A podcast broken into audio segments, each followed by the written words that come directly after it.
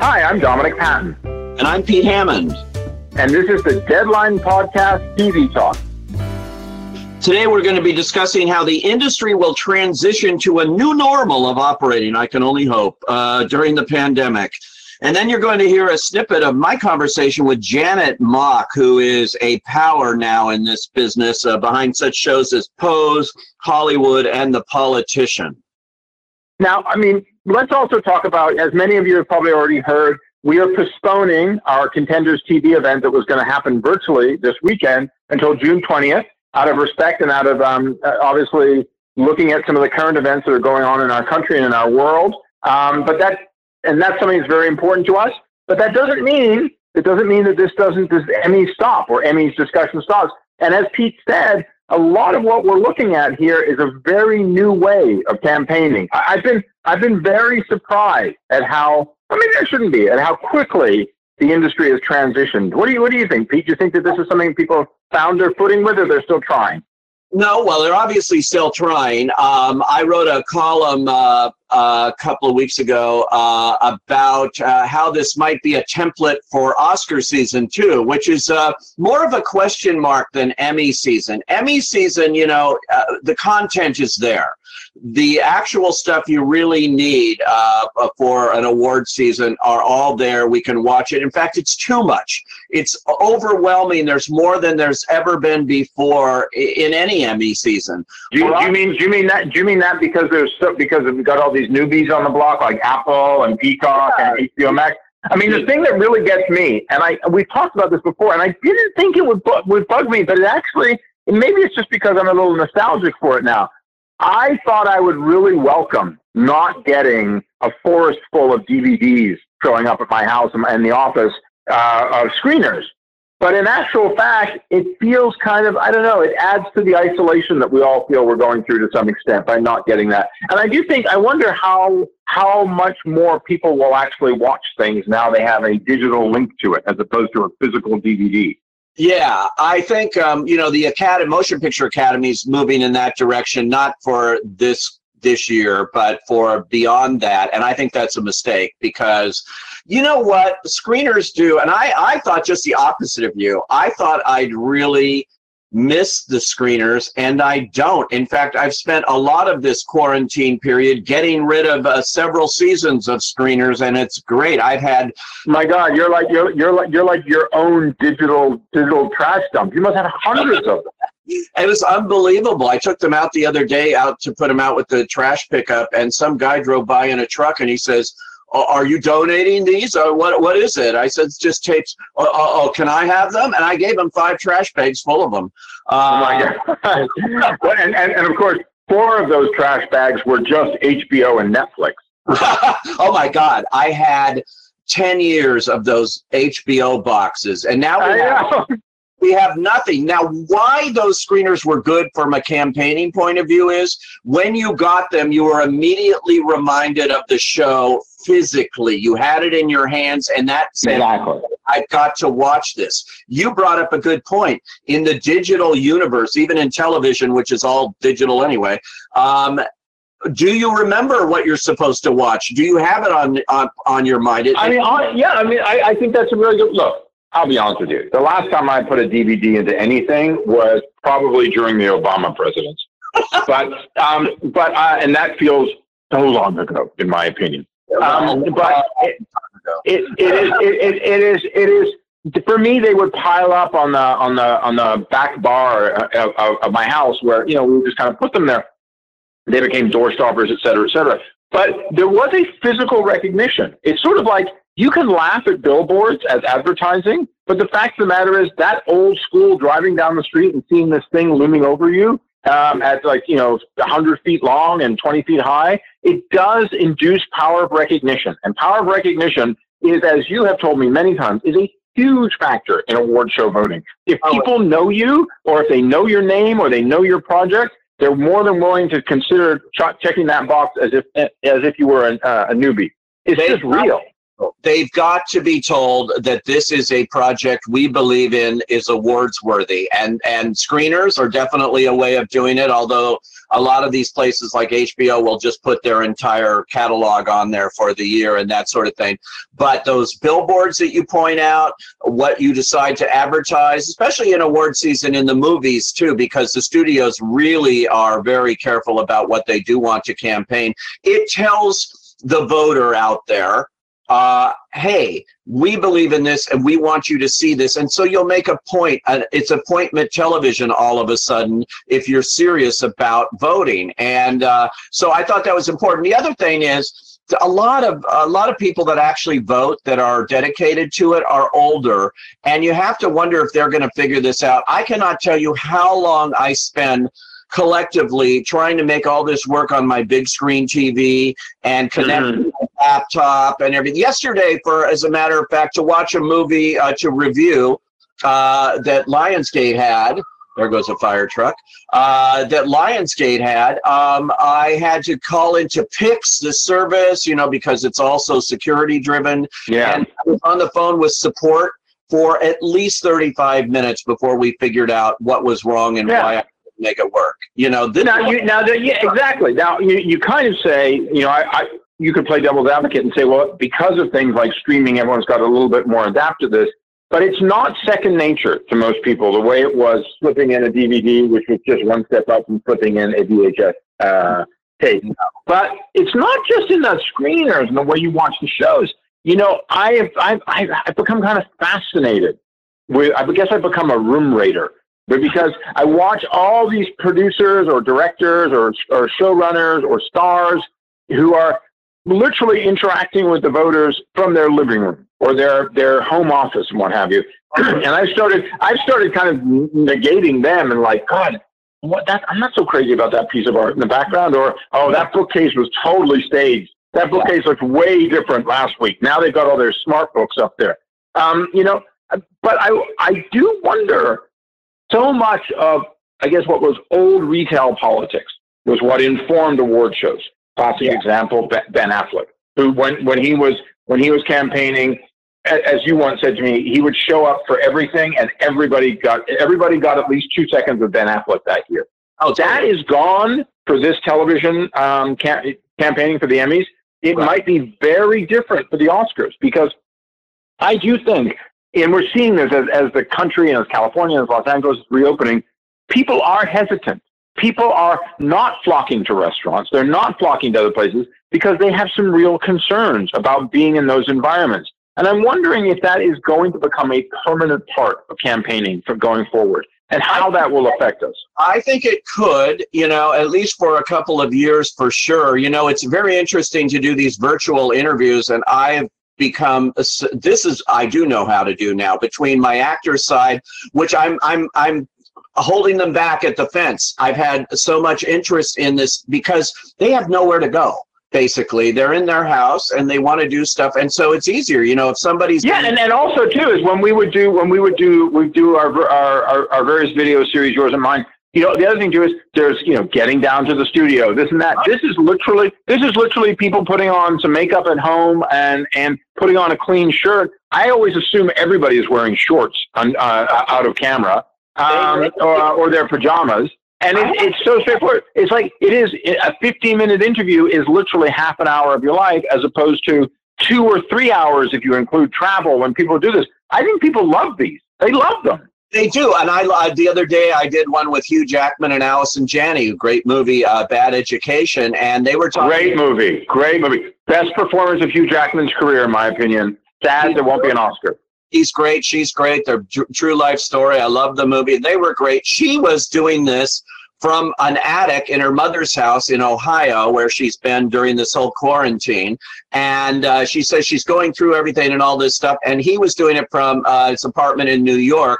But they mentioned, they happened to drop, they said, and by the way, thanks HBO for the lights that you sent over and things. And and Allison goes, yeah, you know, they're still in the box. I haven't figured out how to how to use them. And uh, and he was fiddling with his light, and it suddenly went out halfway in the interview. And he said, if I suddenly seemed like I was getting darker and talking about things, it was because my light went out. Uh, ah. But yeah, now the studios are getting savvy to how the stars may look, how they're presented on on these kind of virtual platforms. They're providing. Oh, every everyone is everyone is much more manicured the past several weeks as opposed to the beginning. As I said, you know, one thing I've noticed is i I'm looking at the bookcases behind people and how suddenly like the books are lined up properly and there isn't like a coffee cup sitting in the middle of it anymore, et cetera, et cetera. You know, yeah. people are turning their homes into sets and into backdrops, and that's a, that's a process. I and I think that you're seeing it becoming quite professional. I mean, I'm, we've been trying it in our own homes too. Oh, totally. I've got to say another thing that I've noticed here that they're trying, and I did write a story about this. I attended uh, HBO Max's uh, virtual premiere of, uh, you know, uh, The Love Life, and mm-hmm. and I mm-hmm. want to see how that is. I think it's so well done what they did, but I think it's more of a gimmick. I'm not sure that I would go back. And I was I was talking um, for the same article to a lot of Oscar consultants about this thing too, and one of them brought up a good point. They say, "Oh my God, after the third time of one of these things, you know, you're going to go, oh, not again," because you don't have that real interaction. It is trying to emulate that, but it, it just isn't the same thing. It's fun the first time, but I don't think you can do it repeatedly. What I did find, what I do think is going to be a new thing, is I was talking to Apple, and what they did was they did a SAG screening. You know, the infamous SAG uh, nominating committee screenings where they feed them and they bring them out, and you get 300 of them, maybe if you're lucky. They had 850 SAG screening uh, committee members for something for um, uh, one of their shows, uh, defending Jacob, and they were just so over the moon about it. I can't imagine that this won't be something going forward in that regard too, uh, in in reaching the guilds and and academy voters that way. Well, I mean, part of this also, and, and you know, we're going to wrap it up a bit for today, but you know, the other side of this, of course, is the guidelines that will even allow production to start again. I mean, we've seen the the guilds and the unions and the studios and the producers send some some recommendations earlier this week, as I wrote about to New York Governor Andrew Cuomo and to California Governor Gavin Newsom. We've seen the task force, which Donna Langley and, and others are members of, also sending recommendations. These are now on the respective governors' desks. Of course, there is so much going on right now that these might not be the number one priority for them. It's a big priority for people who work in our industry who haven't who have been without work since the middle of March. So that is something that we're keeping a very very close eye on. But we're also keeping a close eye on Mr. Hammond is I believe you had a certain interview we were going to talk about to a real new mover and shaker in our industry. I did. Uh, Janet Mock, uh, who is, uh, first of all, is very well known before she became a TV powerhouse. She'd written a couple of books, including an autobiography, a powerhouse in the trans movement and the trans industry in, in, in LGBTQ uh, movements and uh, concerns and issues. So, um, so bright and smart and so interesting to talk to. And what we were talking about here was television and during Emmy season because she is a mover and shaker, as, as it were, on Pose. Which won an Emmy last year, as you recall, yeah. um, and uh, and and made a big splash. And then this year, uh, Netflix's limited series Hollywood, which she is a writer, director, and producer of, and the politician also at Netflix. Uh, what her mentor is really Ryan Murphy, but she also talks about how Nora Ephron's such an influence on her. Fascinating conversation, and I want you to hear some of that.